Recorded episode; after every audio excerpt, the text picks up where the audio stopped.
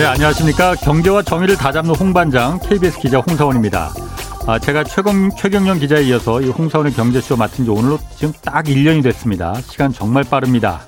뭐, 제 나름대로 경제와 정의, 이거 다 잡는 방송을 만들고자 했는데, 여러분들 기대에 부응했는지 잘 모르겠습니다. 그렇지만은, 앞으로도 어쨌든 경제와 정의, 이거 둘 어찌 보면 전혀 어울리지 않는 이두 마리 토끼 다 잡기 위해서 한번 노력해 볼랍니다. 자, 홍사원의 경제쇼 시작하겠습니다. 대통령 선거가 이제 한 달 앞으로 다가왔습니다. 그래서 오늘하고 내일 이틀에 걸쳐서 거대 양당 대선 후보의 경제 공약 짚어보는 시간 마련했습니다. 오늘은 먼저 이재명 더불어민주당 대선 후보의 경제 공약을 좀 집중해서 살펴보겠습니다. 이재명 후보 선대위에서 정책 부본부장 맡고 계시는 홍성국 더불어민주당 의원 나오셨습니다. 안녕하세요. 안녕하세요. 홍성국입니다. 아유, 반갑네요. 같은 홍씨라서. 네, 그렇습니다. 자, 뭐 얼굴은 밝으신데 민주당 내 요즘 분위기는 어떻습니까? 먼저. 아, 설날을 전후로 해서 예. 지지율의 골든 크로스를 사실 기대를 많이 했습니다. 예. 그리고 어, 1월 달에 경제 중심의 정책을 대규모로 발표를 했거든요. 예. 그래서 우리가 정책 선거로 끌고 가려고 했는데 예. 아, 아시다시피 현재 상황은 정책이 아니라 예. 네거티브 아하, 어, 예. 이상한 방향으로 좀 흐르면서 예. 어 약간 정체 상태이긴 한데요. 어 지금 의원들도 지역에서 열심히 활동을 하고 있고 그리고 좀 더 분발하자. 그리고 예. 중도층 흡수하기 위해서 뭐 다양한 정책들을 지속적으로 내고 있습니다. 알겠습니다. 좀 먼저 이게 경제쇼니까는 경제 프로그램이니까 이재명 후보 여러 가지 공약이나 뭐 이런 거 철학이 있겠지만은 경제 철학은 뭐다? 먼저 경, 이재명 후보의 경제 철학은 뭐라고 정의할 수가 있겠습니까? 한마디로 얘기하면은 네. 대전환이다라는 용어로 어, 정의할 수 있습니다. 대전환. 네, 그래서 네. 우리가 이 말을 쓴 지 사실은 네. 글로벌 금융위기 때부터 써왔는데 예. 어, 이재명 후보가 생각하는 이 사회는 예. 어, 예를 들면 이런 거죠. 저 우리가 기후 위기라고 하는 것은 우리 인류 역사상 처음 겪는 위기지 않습니까? 예. 그 예를 들면은 뭐 우리 정수기 렌탈해 주는 C자로 들어가는 회사가 있는데 네. 그 회사가 일년에 어, 한 3조 이상의 예. 어, 렌탈 매출을 합니다. 예. 우리가 과거에 안 쓰던 돈이죠. 예. 그리고 신재생 에너지 하면 비용이 많이 들어가는 사실이죠. 예. 우리는 한 번도 해본 적이 없다라는 네. 거죠. 두 번째로는 많은 직업들이 디지털 전환에서 우리가 편리해졌지만 예. 아, 직업이 일을 기계가 대체를 하고 있고 예. 그리고 가장 중요한 문제지만 2년째 인구가 줄고 있고 네네. 이런 것들은 하나의 위기조차도 우리가 해결하기 어려운 인류사의 난제인데 예. 이게 동시다발적으로 나타나고 있는 거죠. 예. 그런 것들이 많은 국가 간의 보호주의라든가 갈등이라든가 예. 이런 것들이 나오고 있다라는 거죠. 그래서 예. 이걸 이걸 단순히 위기를만 본다고 하게 되면은 아무런 해답도 없습니다. 근데 이 위기는 우리만 겪는 위기가 아니잖아요. 그렇죠. 인류 사회 공동의 위기이기 때문에 이 공통의 이 위기는 기회로 만들고 한 발 앞서가는 전략이 필요하다. 예. 아, 이런 생각이 기본적으로 경제를 바라보는 생각이고 예. 그래서 어, 경제를 역으로 딴 나라도 어려우니까 함께 어려울 때 우리가 앞서 나가게 되면 반대로 이제 추월을 할 수가 있고 다른 나라와 격차를 더 벌릴 수도 있는 음. 거죠. 최근에 수출에서 보여주는 거는 우리가 잘하고 있다는 거죠. 예. 그래서 지난해부터 수출이 뭐 거의 1년 반 동안 뭐 엄청난 속도로 증가했는데 예. 이건 위기가 기회가 된 거거든요. 예. 이것을 정착화시키고 우리 후손들한테까지도 물려주기 위해서 예. 지금 이런 대전환을 극복하는 대투자를 하자. 투자를 네. 한번 세게 늘려나갔고 예. 음, 아직 우리가 국가 재정에 있어서는 여유가 있으니까 네. 세게 놀려놓고 또 우리가 그만한 힘이 있기 때문에 네. 이제 세계 오강 한번 가보자. 이런 것이 기본거로 기본 음. 기본적인 경제 비전을 보시고 바로 그 시기가 이번 대통령 선거 기간 중에 우리가 그러한 전환을 위기를 기회로 만드는 골든 타임이다라고 예. 생각하고 있습니다. 그래서. 음. 지금 못하게 되면은 예. 다음 대통령 그러니까 차차기 대통령 시기 되면 이미 시, 시간을 놓칠 예. 수가 걸 골든. 타임이다. 네 그렇습니다. 자, 좀 구체적으로 좀 들어가 볼게요. 어쨌든 이번 대선 부동산 대선이다 이렇게 말할 정도로 부동산에 모든 관심 모든 관심은 아니지만은 많이 네, 그렇죠. 집중돼 있습니다. 네. 어쨌든 이재명 후보도 전국에 지금 주택 공급 쪽에 역점을 맞추고 있는 거잖아요. 네, 311호를 공급하겠다 했어요. 네, 전국에 네. 구체적으로 좀 어떻게 공급한다는 건지. 어, 지금 어찌됐건 현 예. 정부에서 부동산 정책은 실패했다는 부분에 대해서는 후보도 사과를 했고 예. 우리 당에서도 유사한 논의를 많이 예. 했습니다. 예. 그래서 기존까지는 수요를 억제하는 쪽의 어떤 정책에서 예. 대선전이 본격화되면서 공급 확대로 예. 양당이 동일하게 제시를 하고 있고요. 그래서 지금 정부가 206만 호 정도 계획을 갖고 음. 있었는데 어, 추가로 어 100만 가구 이상도 공급을 예. 해서 예. 311만 가구를 하겠다라고 예. 선언을 했죠. 예. 음, 그래서 어찌 됐건은 이 늘어나는 부분들은 청년이라든가 그리고 어려우신 우리 저소득층들을 위한 그리고 살만한 예. 어, 그런 임대주택이 됐건 아니면은 또 분양이 되더라도 어, 반값에 분양한다든 음. 다양한 형태를 통해서 어, 전국 곳곳에 예. 우리가 지금 우리가 예. 진 집들은 저희 국민소득 5천 불대 진 게 대부분이거든요. 예. 5천 불, 만 불, 때 예. 그러니까 일기 신도시가 만 불대 입장 거거든요. 예. 3만 불이 됐으니까 예. 거기에 맞는 우리 주택을 전반적으로 좀 리모델링 하자. 예. 아 그래서 음. 이걸 할 때 지금 대규모 땅이 없어요. 솔직한 얘기로.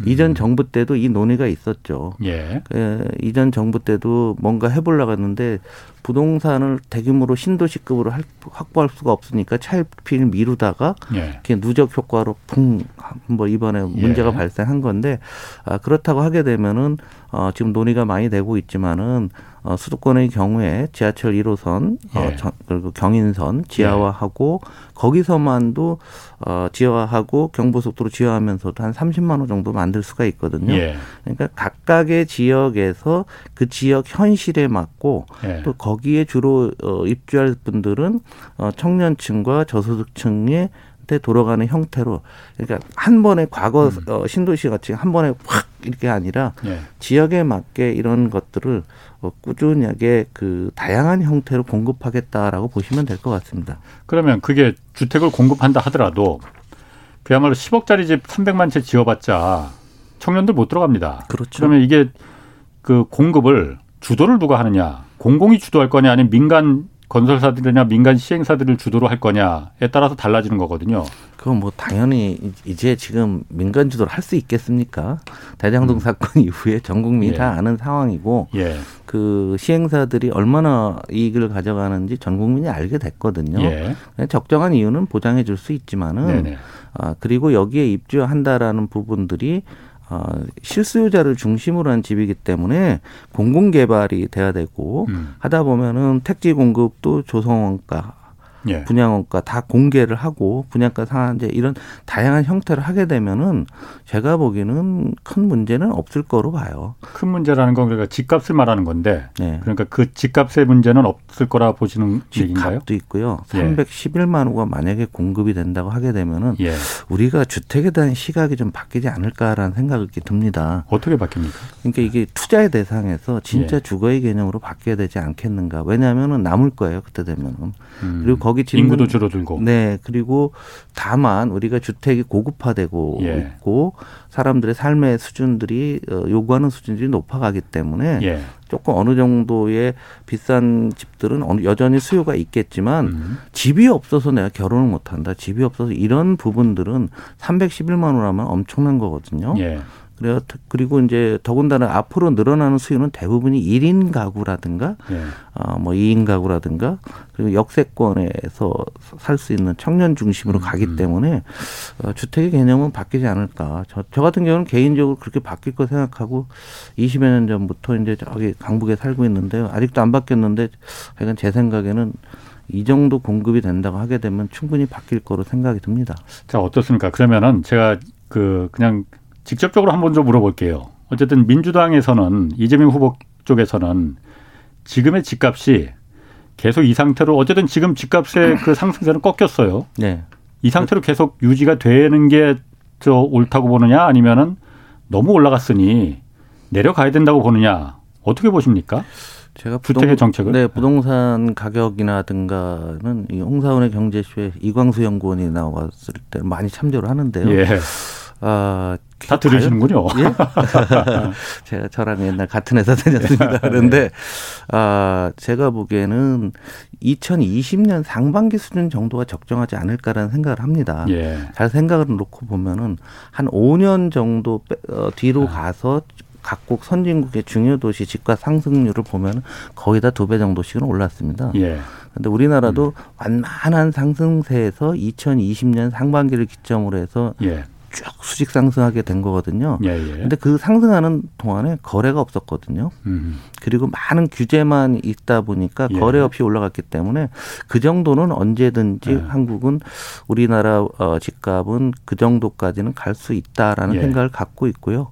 오히려 이제 여기에서 거기서 더 하락하게 되면 오히려 더 문제가 발생할 수도 있겠죠. 어, 지금 그래서 그 부분도 좀 그 문의가 들어와요. 이하나 공안 이하나 공안아님이 311만 채를 더 공급하면은 일단 이게 지금 집값도 떨어지고 있는데 여기 누가 다 들어가겠느냐. 그리고 말씀하신 대로 아, 집값이 물론 내려가야 되는 필요는 있을 것 같아요. 말씀하신 대로 2010년도 상반기 정도 수준으로 그렇지만 이게 뭐 연착륙이라고 흔히들 말하잖아요. 근데 이게 자산 가격이 붕괴될 거품이 터질 때는 연착륙이라는 건 역사상 없었다라고 말을들 하지만은 네.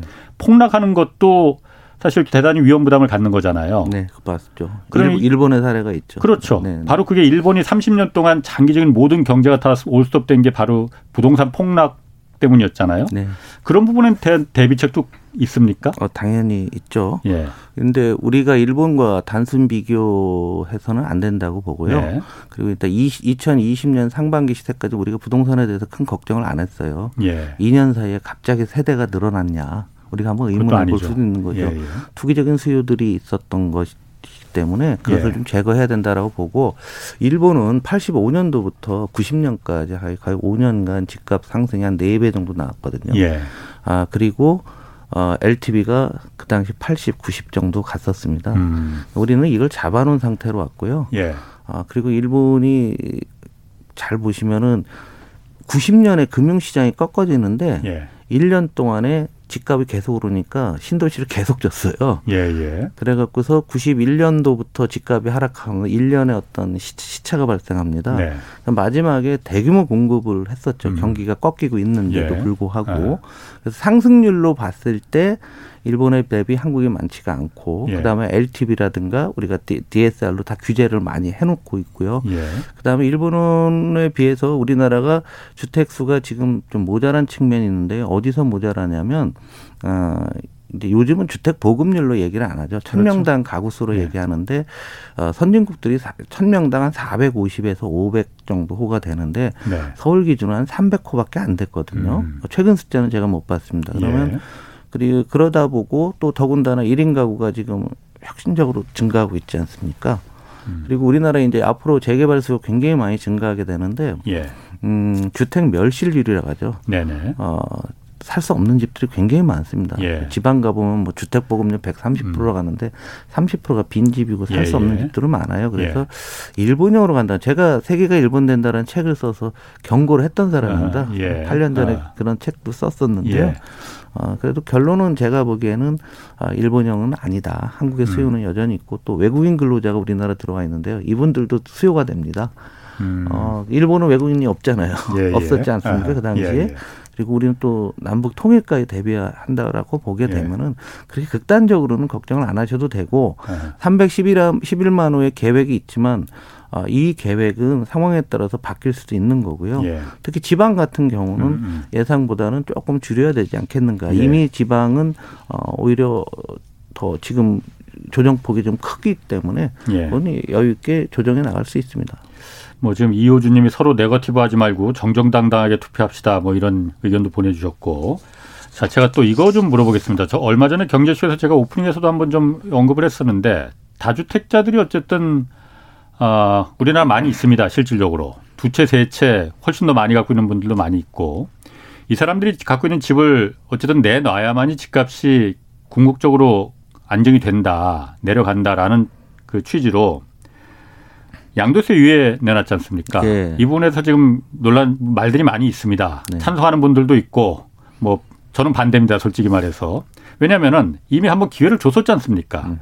정부가 1년 안에 팔아라. 그다음부터는 분명히 양도세 크게 맞으니 그런데도 결국은 안 팔고 그것 때문에 집값을 더 올리는 그 요인이 됐지 않습니까? 그런데 차익을 다시 실현하는 그 기회를 빠져나갈 기회를 다시 주는 게 맞느냐 이런 의견들이 있거든요.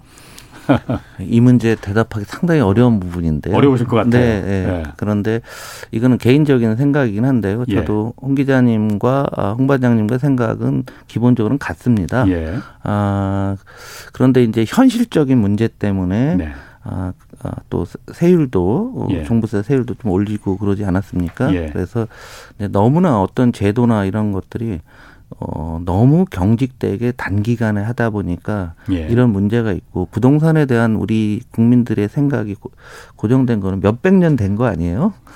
그걸 어느 한 예. 순간에 이렇게 바꾼다는 건 쉽지 않다고 봅니다. 예. 그러나 어찌 됐건 간에 이 부동산과 관련돼서는 이제 지금은 이제 여기서 우리 우리의 자산 불균형이 확대되고 네. 또그 자산 불균형과 관련해서는 어 적절하게 세금을 통해서 조정해야 된다는 것은 당의 기본적인 생각이고 예. 우리 당내에서도 반대파가 상당히 많이 있습니다. 예. 그런데 이제 후보께서는 이제 현실적으로 우리가 음. 가자. 그래서 예. 조금 여유 있게 한시적으로 하자. 예. 그런데 다행히 부동산이 이제는 어 조정세로 돌아가고 있기 때문에 어, 일부 정도 유예를 한다고 하더라도 그 부작용이 그렇게 생각만큼 음. 크지는 않을 것 같고 예. 그렇다고 해서 아예 원위치로 돌아가서 아예 이런 어 양도세 중과에 대한 규제가 없는 그런 시대로 우리가 백할 수는 없는 거죠. 그렇죠. 네, 네. 그래서 차근차근 올라가는데 이번에 크게 배운 거죠. 어찌 됐건 네. 부동산으로 큰 우리가 큰 수익을 얻게 되면은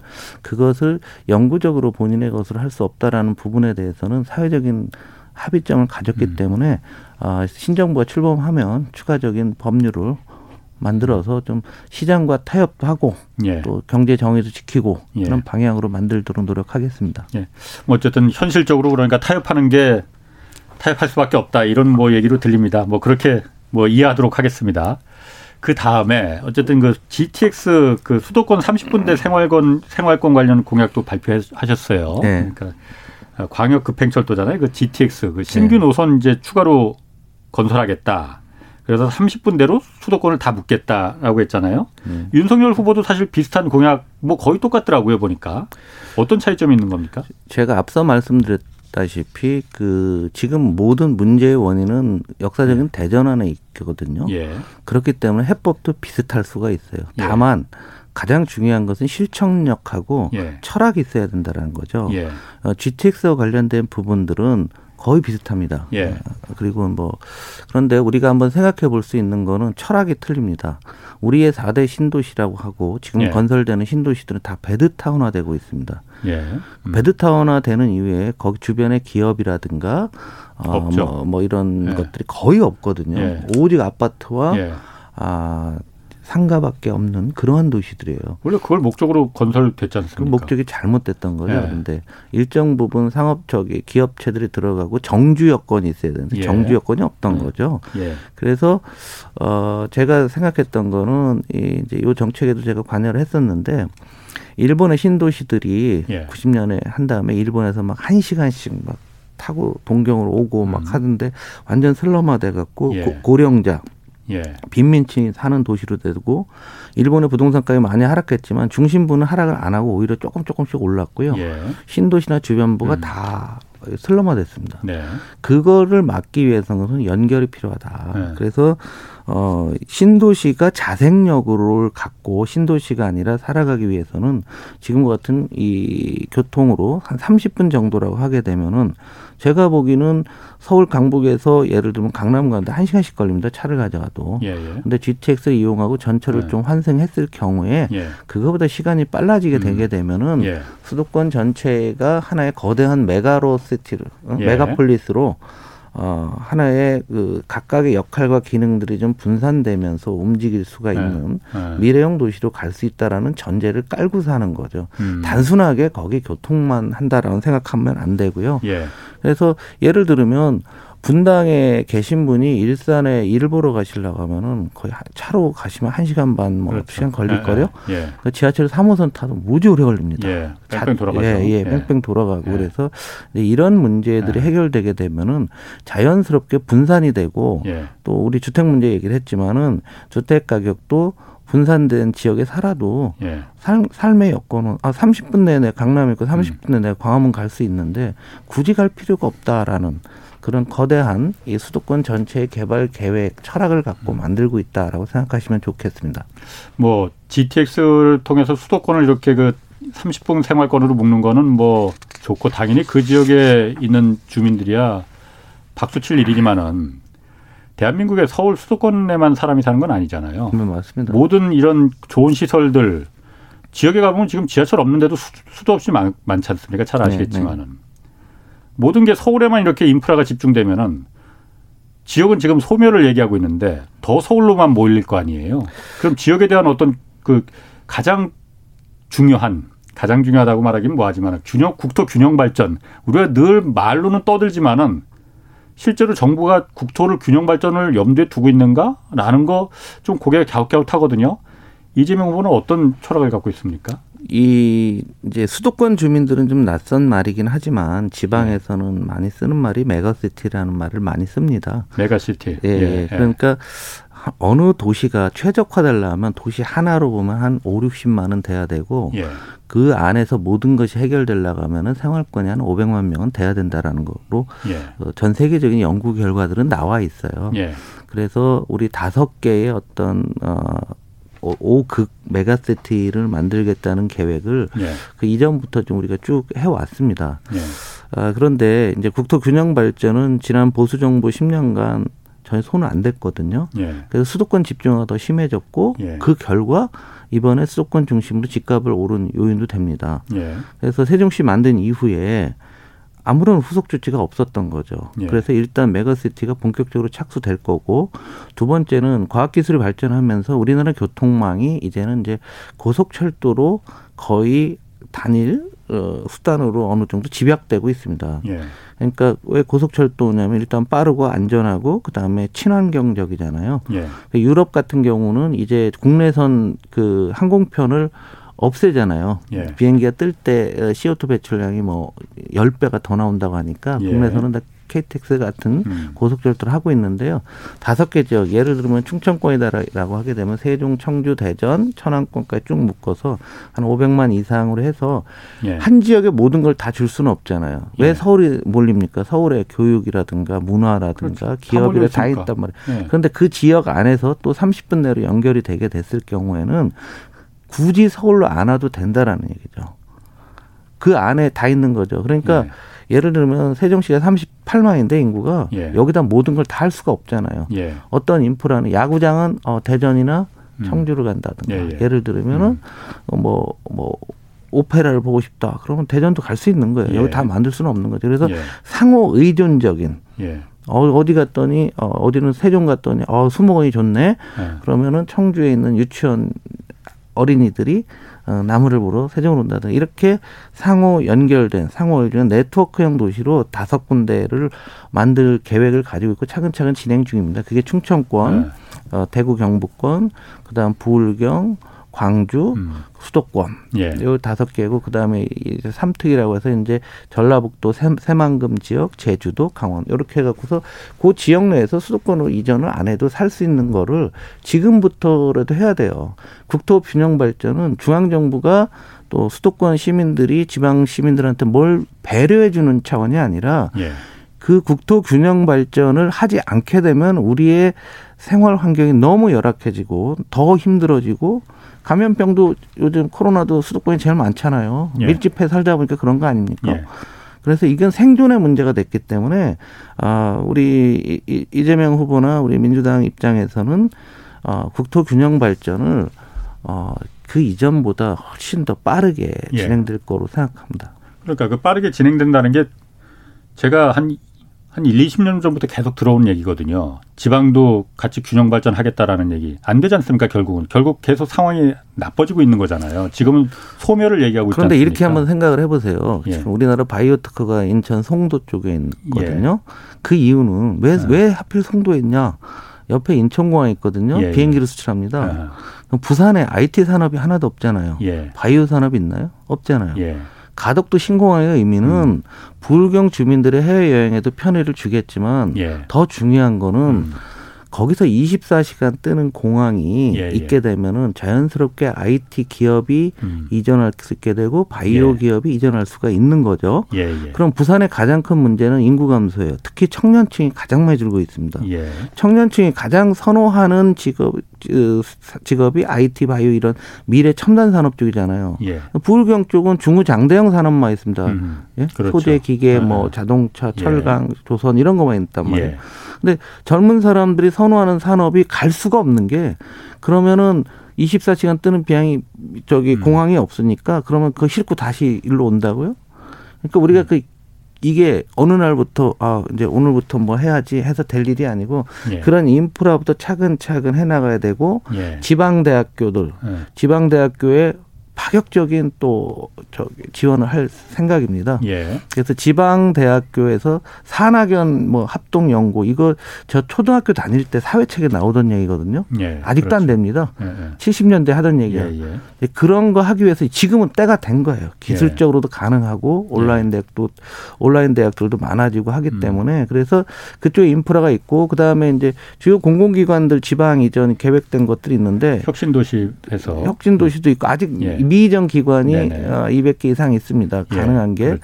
그럼 이제 그런 부분들은 이건 정권의 의지예요. 맞습니다. 예, 의지만 있으면은 제가 보기에는 어, 취임 초기에 진행되지 예. 않을까라는 생각입니다. 그 혁신도시 관련해서 그 공공기업들 이 지방 이전하는 게 사실 기존의 혁신도시가 좀 그 뭐 실패했다기보다는 제대로 성공하지 못한 이유가 띄엄띄엄 뭐 나주에 하나, 울산에 하나, 뭐 경주에 하나 공기업 하나씩 내려다 보내니까 그 허벌판에 공기업 하나만 덜렁 있으니 맞, 습니다 이거를 차라리 한 네다섯 개 정도 중점해서 그 도시들을 집중적으로 키우는 그러면 그 주변도 같이 클 테니 몰아서 이렇게 좀 내려보내는 게 더 맞지 않느냐 라고 하여튼 경제쇼의 패널에서 한 분이 누가 그런 얘기를 예전에 한 번 한 적이 있었거든요. 제가 쓴 어, 수축사회라는 책에 그대로 그 구절이 있습니다. 이게 선택과 집중인데요. 예, 예. 아, 집중하고 상호 의존이 돼야지 한- 예. 하나 기관 갖고는 안 되죠. 예. 그건 지당하신 말씀이고요. 예. 아, 그래서 이런 것들이 점차적으로 확산이 되는데 예를 들면 이런 것도 있어요.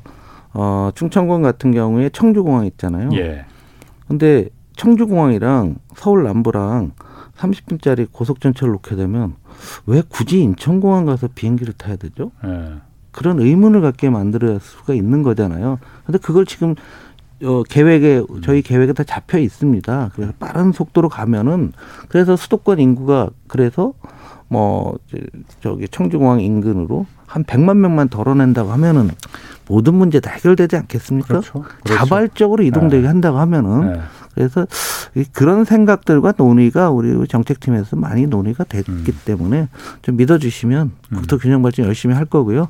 또 제가 국토균형발전의 상징인 세종시 국회의원입니다. 예.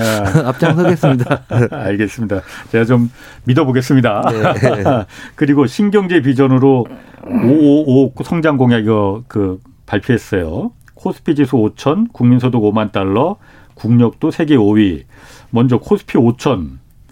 어, 이재명 후보가 이 얘기 뭐 여러 번 했습니다. 어떻게 달성하겠다는 거예요? 그냥 음, 어. 코, 어, 코스피 5천은 이제 우리가 그 각 다른 나라와 예. 펄을 비교했을 때 예. 한국이 글로벌 평균 지금 요즘은 하락해서 10배밖에 안 될 텐데 예. 다른 나라들이 이제 미국이나 어, 선진국 평균들이 18배에서 한 20배 되니까 예. 우리가 적정을 찾아가야 된다. 음. 그런 문제 의식을 좀 가져야 되는데요. 예. 뭐 가장 중요한 게 코리아 디스카운트죠. 그래서 그렇죠. 과거에는 뭐라고 했냐면은 어 제가 신입 사원이었던 시절에는 대우증권 사장으로 계셨잖아요. 네, 네. 예. 그리고 제가 또 리서치에 계속 있었습니다. 예, 예. 그래서 있으면서 그 당시는 이제 남북 문제로 지정학적 리스크를 많이 했는데 요즘은 그런 얘기 별로 안 합니다. 예. 지정학적 리스크 있는데 왜 와서 그렇지. 20년짜리 장기 채권을 외국인이 왜 사냐. 말도 안 된다 했는데 예. 결국은 우리가 어, 홍 반장님 말씀 많이 하시는 근대화의 과정을 겪지 못하는데 투자에 에서도 마찬가지다라고 예. 저는 보고 있어요. 예. 그래서 그것이 뭘로 나타나는 거냐면 그게 코리아 디스카운트로 나타난다라고 봅니다. 예. 그래서 경제 금융 교육 한 번도 제대로 못 받아봤잖아요. 맞습니다. 어, 작년에 뭐 주린이라고 또 예. 새로 들어오신 분들이 있고 어, 들어오셨지만 과연 교육을 얼마나 받고 어, 또 투자 철학을 얼마나 받았는지 굉장히 의문시되죠. 그냥 남들 돈 번다니까 그냥 따라 들어온 그렇지. 분들이 태반일 거예요. 네, 그러니까 네. 그걸 어릴 때부터 해야 된다는 거죠. 예. 유대인이 세계 금융을 지배하는 것은 어릴 때부터 경제 금융 교육을 하지 않습니까? 음. 그래서 경제 금융 금융 교육을 좀 늘려야 됩니다. 그러니까 그러다 보니까 유대인이 어, 뉴욕고 시내 중심부에 지금은 아니고 한 10년 전 통계 이후에 제가 본 적은 없는데 어, 뉴욕의 어떤 중심부 쪽에 한 600만이 사는데 저기 아니 미국 전체에 음. 유대인이 600만 명이 사는데 예. 300만 명이 뉴욕에 산답니다. 다 아. 금융을 한다는 얘기죠. 그래. 예. 그러니까 어릴 때부터 배웠다는 음. 거죠. 그래서 음. 우리가 지금 경제와 금융 교육 정말 시급하고요. 그 다음에 정책으로 많이 나온 것들은 예. 뭐 MSCI 선진국 지수 이 얘기 뭐 10여 년 전 얘기지만 예. 어느 정부도 추진 안 했어요. 예, 예. 그런데 지금은 이제는 음. 해야 되는 시기가 왔고요. 예. 그 다음에 이제 ESG에서 음. 이제 소유지배 ESG에서 이제 E나 뭐 S 아실 거고 예. G 거버넌스 문제에 예, 예. 있어서 요즘 쪼개기 상장 같은 거 또 문제가 되고 그러니까. 있지 않습니까? 예, 예. 그러니까 G를 더 강화하기 위하고 예. 해서 해야 되고 것 같고요. 그다음 불공정 거래야 뭐 어, 지금도 미국이 네. 있습니다. 그러나 네. 우리나라는 불공정 거래를 했을 때 이게 한번 계속 저질러도 그 법이 약했거든요. 예. 처벌이 예. 상당히 강화될 것 같고요. 예. 그다음에 이제 가장 아쉬운 게 장기 투자 문화. 예. 여기에 대한 인센티브가 필요하고요. 그래서 예를 들면 퇴직연금 같은데 주식 늘리기 위해서 디폴트 옵션을 해야 된다. 예. 그냥 냅두면 알아서 이렇게 주식 투자해서 운영해주는 예. 이런 건데 그 법 통과하는데도 한 5, 6년 걸렸습니다. 예. 어, 뭐 다른 업건들은 아무래도 이제 음, 손실 나면 어떡하냐라는 거죠. 예, 예. 그러면 아니, 퇴직을 1년 다니다 말 거냐 회사를 1년 정도는 마이너스 날 수가 있겠죠. 최근 예. 1년을 보면 아마 어 IRP 이런 거 하신 분들 중에 주식 비중 높으신 분은 다 마이너스일 거예요. 음. 근데 5년, 10년 참고 가게 되면 훨씬 더 높은 수익이 나온다는 건 다 아시는 거 아닙니까? 음. 그래서 장기 투자 인센티브 제공 이래서 이 주식 시장이 잘 돼야지만 벤처 시장이 또 잘 되거든요. 그렇죠. 그 벤처 시장이 잘 되게 되면 장업이 활성화되고 우리 4차 산업혁명 어려운 게 아니에요. 우리 주식 유통 시장이 잘 돼야지만 음. 벤처가 잘 되고 벤처가 잘 되게 되면 자금 공급이 잘 되니까 우리 음. 벤처기업들, 중소기업들 잘 살아갈 수가 있는 거 아닙니까? 그러니까 하나의 생태계를 네. 만든다는 차원에서 네. 살펴야 될 것 같고요. 우리나라 역사상 아마 이 주식 유통 시장에 대해서 이렇게 해박한 음. 지식을 가진 대통령 후보는 처음일 거예요. 음, 뭐 제가 3프로에서 한번 보고 네. 어, 많이 하시네. 뭐 네, 그런 그렇죠. 생각 들었습니다. 예, 예. 자 그런데 말이죠. 네. 뭐 대우증권 뭐 사장으로 계셨으니까 잘 아시겠지만은 아까 뭐 장기 투자도 얘기했고 코리아 디스카운트도 얘기했지만은 우리나라 이제 개미 투자자들이 한국 주시장 시장에 대해서 자꾸 외면하는 이유, 또 장기 투자면은 손해 본다라는 그 어떤 그 생각을 갖고 있는 이유가 말씀하신 대로 우리나라 자본시장법이라는 게 철저하게 대주주 위주로 강자 위주로 만들어져 있지 않습니까? 그러다 보니까 이 사회를 바꾸는 거는 양심이 아니거든요. 강력한 법과 제도거든요. 이 자본시장법이 기울어진 운동장이라고 많이 하는데 이게 제, 제가 경제쇼 맞고 나서 이제 좀 보니까는 정말 수도 없이 많더라고요. 아니 이런 법이 어떻게 여태까지 지탱돼 왔지 하는 법이 그런 부분에 대해서도 손볼 계획이 당연히 있으시겠죠. 아 그렇죠. 최근에 문제가 된 쪼개기 상장 문제부터 시작해서 네. 대주주 먹튀도 어, 있고 네, 뭐. 예, 여 네. 다양한 형태의 것이 있는데요. 예. 우리가 그 사회 문화적으로 배워오지 못하고 더군다나 좀, 좀 안타까운 게 우리 빅테크 기업이라고 예. 어, 젊은 친구들이 새로운 기술을 도용해서 했지만 기존 재벌만큼 더 이상 탐욕스러운 모습들을 보여주는 측면에서 예. 어, 상당히 저는 개인적으로 좀 실망을 했어요. 못된 것만 배웠더라고요. 그래 그래서 네. 저 작년 국감에서 제가 그 유명한 분한테 제가 질타를 했고 음. 했었는데 아마 이런 기업 윤리는 우리가 이제 요즘 ESG 얘기들 많이 하고 있는데요. 어, 서서히 고쳐 나가고 있는데 이 시장에 대해서 어 지금 현재 이재명 후보나 우리 당의 어, 전문가들이 상당히 많이 있기 때문에 어, 상당히 많이 고칠 것이다. 그러나 이 반대편에 계신 분들은 우리 지금까지 이렇게 살아왔는데 그래서 우리가 고성장 했잖아. 이런 논리로 또 단단하게 방어를 하고 있습니다. 예. 그래서 예. 이거는 우리 투자가들 힘으로 어찌 됐건 조용조용히 아, 그 점, 음. 점진적으로 해소해 나갈 수 있다라고 보고 있습니다. 산업 정책은 그러면은 그 어쨌든 아까 모두에도 말씀하셨지만 우리 지금 대기업들 수출은 굉장히 잘 됩니다. 음. 산업 정책은 어떤 그 근본 정책을 좀 펼칠 예정이신지. 산업 정책이 사실 중요한데 예. 대선에서 산업 정책이 실종된 형태로 논쟁이 벌어지고 있어 서참 유감입니다. 아, 그래서 예. 우리가 대전환이라고 했을 때 산업 하나는 아니죠. 산업 을 뒷받침하기 위해서 예. 교육도 받게 되고 예. 지금 우리가 부동산 얘기를 많이 했지만 국토에 대한 것도 맡게 네. 되고 과학기술 정책도 바뀌어야 됩니다. 예. 그래서 산업에 있어서의 가장 중요한 것은 우리가 이제 디지털 전환이라는 걸 대기업들은 알아서 잘 해요. 예. 그래서 이제 중소기업이라든가 아니면 벤처기업들 처음 나오는데 어, 이거는 국가가 어느 정도 배려를 해야 됩니다. 그리고 이런 것은 어느 나라나 다 하고 있는데 우리가 좀 더 강력하게 해야 될 것 같고요. 예. 그다음에 과학 기술도 우리의 어, 거의 한 10년 후에 가장 중요한 과학 기술이 있는데 지금까지는 뭐냐면 정권 단위로 무슨 과학 기술을 선정해 갖고 정권 음. 단위로 지원하다가 정권 바뀌면 아 전임 정부 했으니까 그렇죠. 우리 하지 말자 뭐 이런 식이 왔거든요. 그래서 예. 어 제가 발표문에도 경제비전 발표문에도 정권 차원을 넘어서는 예. 이런 말을 분명히 넣습니다. 음. 그래서 어 한 10대 정도 빅 프로젝트를 정해 갖고요. 예. 우리 정부에서는 5년만 하겠다. 그런 10년 계획을 세우고 이상 없으면 그 다음 정부가 알아서 받아서 하라. 예. 이런 이런 과학기술 정책을 갖고 있고요. 음.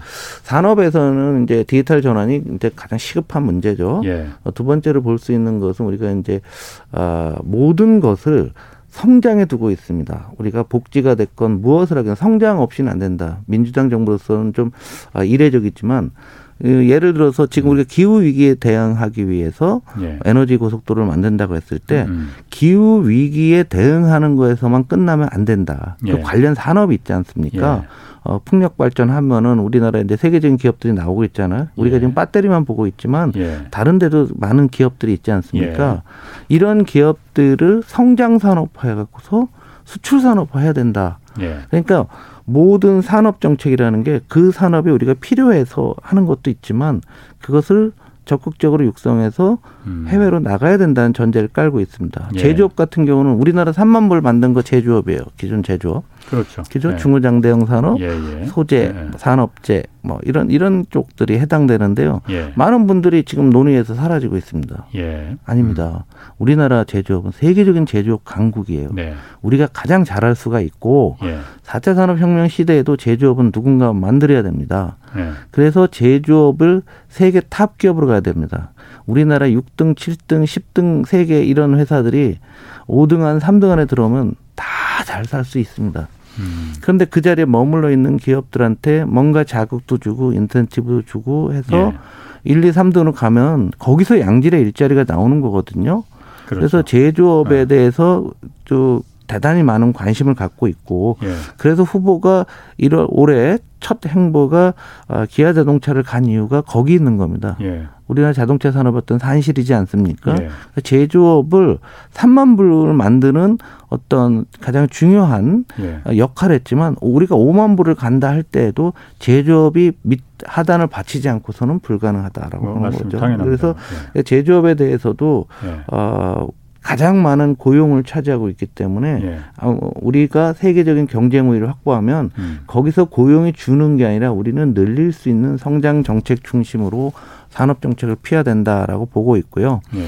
아, 그 다음에 뭐 중소기업, 벤처기업 육성들 다 마찬가지인데 정부가 개입하기보다는 충분히 할 수 있는 지원을 해주되 팔거리 원칙이라고 하죠. 팔, 팔만큼 음. 거리를 둔다는데 예.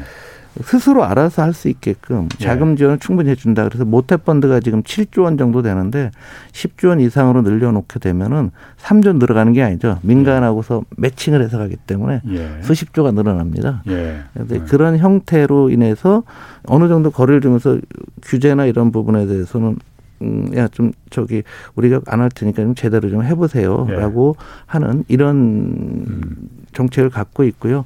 그래서 우리가 산업정책이라고 했을 때, 한국이 미래 먹거리 뭐 굉장히 중요한데요.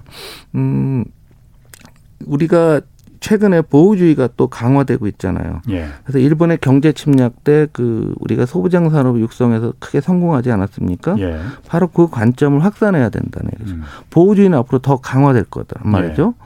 어 그리고 지금 뭐 그 당시에 세계 품목이었지만 진짜 맘먹고 국가 간의 경제 전쟁이 벌어지게 되면은 큰 문제가 발생할 수 있는 그렇죠. 거 아니겠습니까? 예, 예. 우리가 주, 중국의 제1의 수입품이 석유가 아니라 반도체잖아요. 예. 우리가 반도체 놓치기 위해서는 반도체에 들어가는 소재와 부품 국산 안 된 것도 너무 많거든요. 예.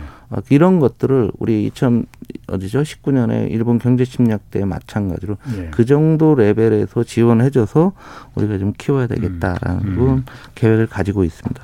아까 그 저기 중소기업도 그러니까 그 정부가 너무 개입하지 않고 팔거리 정도에서 어, 어 알아서 이제 그 이제 그 생태계를 만들어 준다고 하셨는데 사실 중소기업이라는 게 뭐 말씀하신 게 중소기업이라는 게 어떤 벤처나 뭐 이런 거하고는 좀 결이 다를 수 있지만은 대기업과 성장에 방점을 두고 정, 산업 정책을 펴나간다면은 아무래도 대기업 위주로다가 아, 그거야 룰을 네. 지금 우리 룰이 제대로 안 되었거든요. 그러니까 그걸 제가 좀 말하려고 단가 연동제라고 하죠. 예. 를 들으면은 예. 원가가 10% 오르면 대기업 납품가는 10% 올라가는 게 아니라 예. 5%만 올리고 5% 그렇죠. 중소기업 예, 해라. 예. 뭐 예. 그러니까 납품 단가 연동제라고 하죠. 예. 똑같이 올려가는 거. 그거라든가 기술 탈취 굉장히 중요합니다. 그리고 요즘 같은 경우는 중국 기업이 우리나라 중소기업을 그냥 통으로 네. 해갖고서 그렇죠. 기술을 가져가는 경우가 예. 많거든요. 예.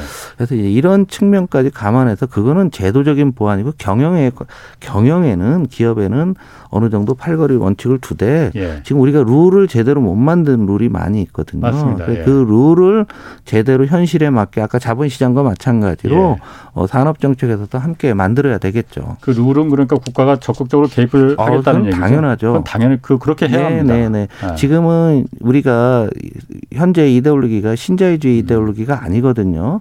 시장의 팔거리라는 얘기는 언제든지 잡을 수 있다라는 얘기입니다. 예. 그렇지만 너무 세세한 거는 관여 안 하겠다라는 생각이 있거든요. 예. 그러니까 음. 그 의미를 잘 알아야 돼요. 지금 어느 나라 국가가 다 시장에 다 개입하고 있습니다. 그렇죠. 그 자산 소득의 불평등 또 양극화, 정규직 비정규직 어, 우리 사회 가장 큰 문제가 예전에 뭐 내신 그 수축 사회라는 그 책에서도 네. 이 부의 양극화로 더 이상 성장이 지금 어려운 환경에 처했다 그런 얘기 하셨어요. 네. 이 양극화 이건 어떻게 좀 그 해결할 글쎄요. 21세기 최대 난제가 저는 양극화라고 보는데요. 네. 어, 굉장히 해결하기 어렵고 양극화 이전에 예. 우리가 어, 신자유주의라는 것 모든 예. 것을 시장에 맡겨놓고 정부가 개입하지 않았기 때문에 예. 이런 현상들이 더 강화되는 게 사실이지 않습니까? 예. 그래서 지금 어, 이명박 후보가 추구하고 있는 것은 공정 이명박 후보? 아, 저, 이재명 이재명 아, 죄송합니다. 오늘 큰 사고 날 뻔한데. 사고 날 뻔. 예. 네. 이재명 후보가 생각하는 공정 성장의 개념으로 한마디로 정리할 수 있겠습니다. 예. 그래서 이제 어 공정 성장은 뭐냐면 우리나라가 각 사회복지 영역들이 여러 개 있잖아요. 교육, 문화, 뭐뭐또 우리 뭐 복지, 돌봄 뭐 이런 예. 여러 개가 있는데 예. 어떤 분야는 우리가 3만 불 이상 되는 데가 있고 그렇죠. 어떤 데는 아. 만 불인 데가 있어요. 예, 예. 그러면 음. 만 불인 데를 집중적으로 육성을 하는 거죠. 특히 예. 가장 중요한 게 사회 서비스 일자리입니다. 예. 사회 서비스 일자리 사회 서비스 분야가 아직도 우리나라 상당히 취약하거든요. 예. 그럼 그런데 집중적으로 투하를 하게 되면은 우리 사회가 일단 거기서 복지 수준이 올라가게 되면 공정하게 되죠. 예. 근데 거기서 일자리가 생기거든요. 음. 일자리가 생기면서 새로운 형태의 서비스업이 발전하게 되는 거죠. 예. 그렇게 되기 때문에 단순히 우리 사회를 공정하게 만드는 것은 누구나 할 수 있는 거예요. 투자. 예. 그렇지만 그것을 통해서 우리가 성장을 이뤄간다. 그러니까 내수 부양도 되죠. 예. 일자리도 되죠. 음. 그래서 공정 성장이라는 개념으로 현재 논의적인 복지 정책은 너무 많아 갖고 뭐 예. 이겁니다라고 하기에는 예. 우리가 고령화 사회가 되고 어린이들을 잡고 또 양극화가 심하다 보니까 예. 정부가 선발될 때가 많은데 기본 원칙은 뭐냐면 우리나라 국민 소득 대비 굉장히 낮은 있죠. 낮은 예. 분야를 예. 어느 정도 평균 수준 먼저 좀 올려놓자. 음. 올려놓는 과정에서 일자리와 내수 소비를 부양하자는 이것도 하나의 성장 전략의 관점에서 보고 있다라는 측면이 다를 것 같습니다. 문재인 정부가 추진했던 어쨌든 소득주도 성장. 네. 그 부분에 대해서는 좀그 계승할 생각인가요? 어떻습니까? 그리고 그 부분에 대한 평가는 어떻습니까? 소득주도 성장은 사실은 정부 정책이 되는 것보다는 음. 이건 개인적인 생각인데요. 어, 예.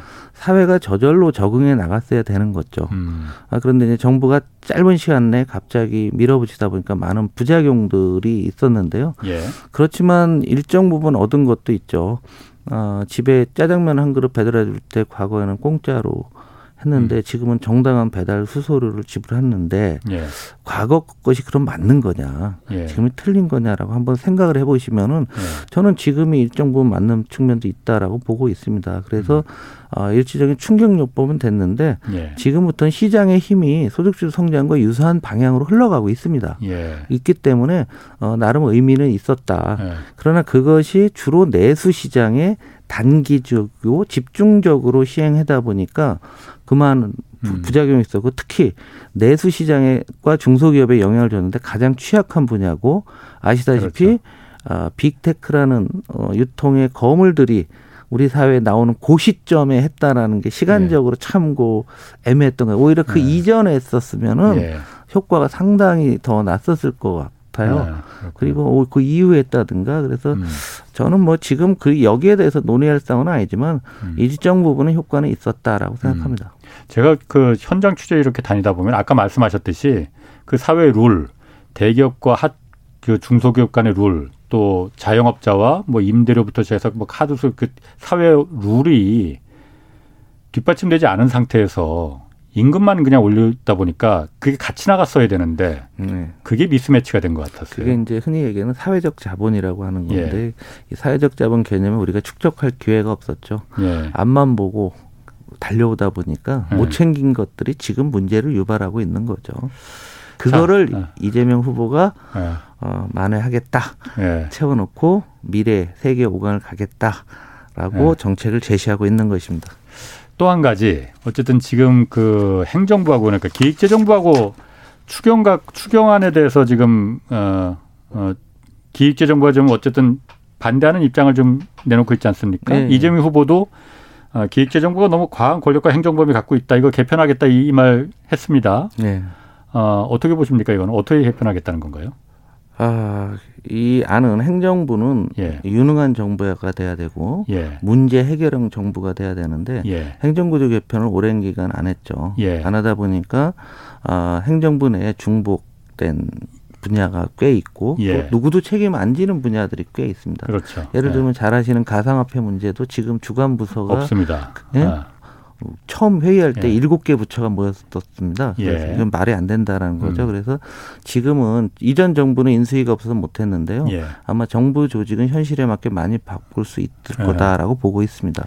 그 기획재정부도 역시 마찬가지고 네. 그러면은 그런 얘기도 합니다. 그러니까 제가 뭐 그 관료 사회 그 취재는 많이 해봤지만은 들어가 보지 생활을 해본 적이 없어서 잘은 모르겠지만은 그게 맞는지 모르겠지만은 어 정부가 그러니까 대, 문재인 정부도 마찬가지고 대통령이 관료 사회에 너무 끌려다닌 거 아니냐. 그러다 보니까는 그 정책에 대해서 관료는 관료대로 정부가 바뀌더라도 관료는 계속 공무원이지 않습니까? 그 부분을 통솔이 안 됐다라는 얘기 있거든요. 그, 그 늘공 중심 사회라는 얘기죠.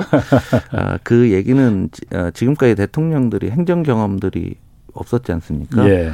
아, 이재명 후보는 시장, 도지사 예. 해봐서 관료들의 속성과 상황 예. 잘 알고 있죠. 예. 그리고 정치권이 또 그만큼 공부를 하지 못했다는 예. 또 반성도 저도 스스로 하게 됩니다. 예. 뭐 관료들보다 실력에서 정치권이 더 뛰어났어야 되는데 그렇지 못하다 보면 끌려다니는 측면도 예. 있는 거죠. 음. 어, 그래서 아마 다음 정부에서는 아, 우리 이재명 후보는 그런 일은 없을 것으로 보고 있습니다. 그 소확행 공약이라고 있지 않습니까? 네. 소소하지만 확실한 네. 행복한 공약. 전부 66 65개까지 네 나왔다고 해요. 네네. 네, 네. 반응이 제일 좋은 게 좀 어떤 게 있어요? 그래서 뭐 역시 탈모 공약 같은데요. 아, 지금은 예. 이제 이익 투표라고 하죠. 예. 국민 개개인과 관련된 다양한 정책들을 계속 예. 내고 있습니다. 그러니까 예. 그게 나와 무슨 생각인 관련이 있을까 하는데 국민 모두에게 관련 있는 식으로 소확행 공약을 내고 있고 또 하나 이제 가려져 있지만 253개 기초 단체별로 음. 또다 공약들을 내고 있습니다. 그렇군요. 네. 마지막으로 네. 이재명 후보가 이번 대선에서 반드시 승리해야 할 이유를 꼽으라면 뭔지 간단하게 좀 얘기해 주시죠. 어, 한국을 장기적으로 끌고 갈 장기 국가 비전 세계 5강을 갖고 있고요. 예. 어, 실천력이 가장 중요합니다. 머뭇거리고 준비할 시간이 없습니다. 예. 연일 연일 세계가 바뀌고 있고요. 저는 코로나 팬데믹 이후 세상이 더 어려워질 수 있다라고 보거든요. 아, 그때를 대비해서 실천력을 갖춘 후보가 있어야 되고 또 우리 한 10년, 20년 후 100년 대계를 위해서 투자를 늘리는 지금이 골든 타임이라고 생각하기 때문에 이 골든 타임의 관리자로 이재명 후보를 추천합니다. 잘 들었습니다. 지금까지 이재명 후보 선대위 정책부본부장 홍성국 더불어민주당 의원이었습니다. 내일은 국민의힘 윤석열 후보의 경제정책 알아보겠고요. 오늘은 여기서 마치겠습니다. 경제와 정의를 다잡는 홍반장 홍사원의 경제쇼였습니다.